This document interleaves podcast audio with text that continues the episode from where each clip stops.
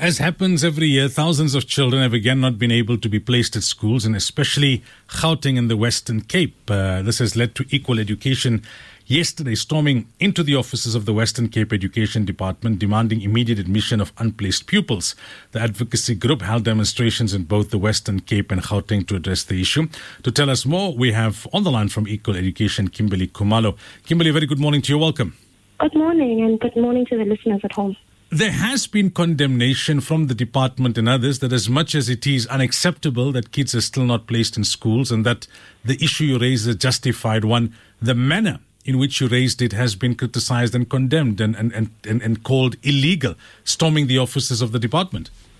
Yeah, so as you know, the admissions challenges, as you said, are, are not new. So every year we see the same issue, um, and the department seems to be caught in shock when this happens. Uh, so, with the frustration that was being um, told to us from the parents' perspective, as, as well as um, learners who are unable to be unplaced and who sometimes wait months in order to go to school, um, we thought that we should really do something about it. And there was also feedback from parents saying that they were going to these district offices continuously and not receiving any relief.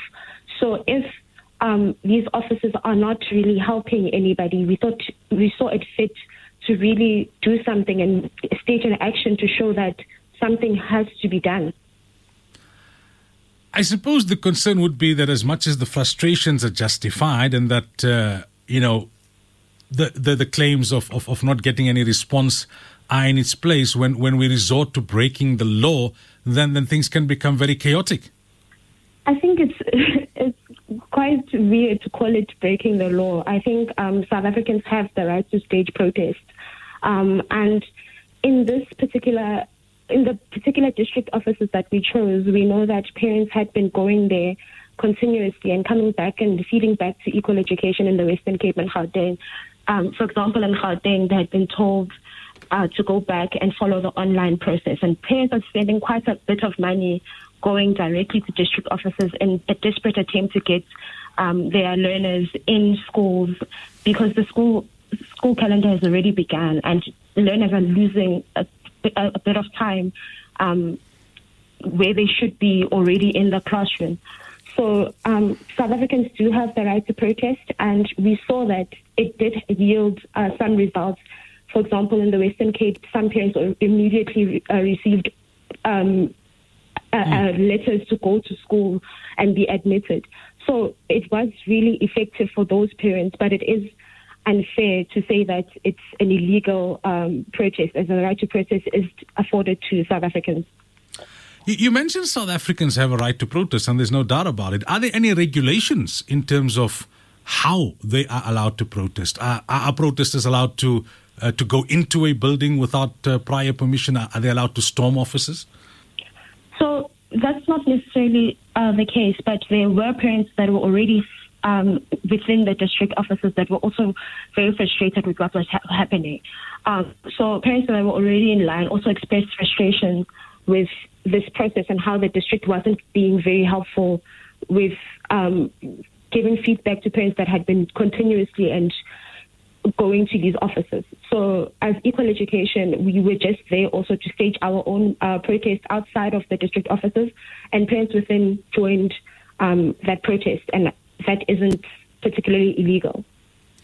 Now, what is it the root cause of, uh, of of the issue? Why is it happening every year? Is it that there simply isn't enough space? So, as the a movement, we really believe that sure there isn't enough space, and the department keeps speaking about um, not having enough budget to build new schools on time, and also not having enough budget to provide schools with resources that they lack, such as teachers and classrooms and all of that. And although this is a valid um, reason, there still is so much frustration with how departments aren't necessarily um, planning for population growth in their areas, right? So there isn't any forward-looking infrastructure development plan that looks at when learners migrate to these um, high, high, highly populated areas, what will be done with those learners. So it's quite frustrating that there isn't a plan that looks at how this will be dealt with every year, and the department seems to be shocked by the numbers of learners that need to be admitted every year. Uh, we're also saying that there needs to be proper oversight when it comes to spending of these budgets, because we've seen time and time again that the Department of Basic Education is accused of wasteful and irregular expenditure.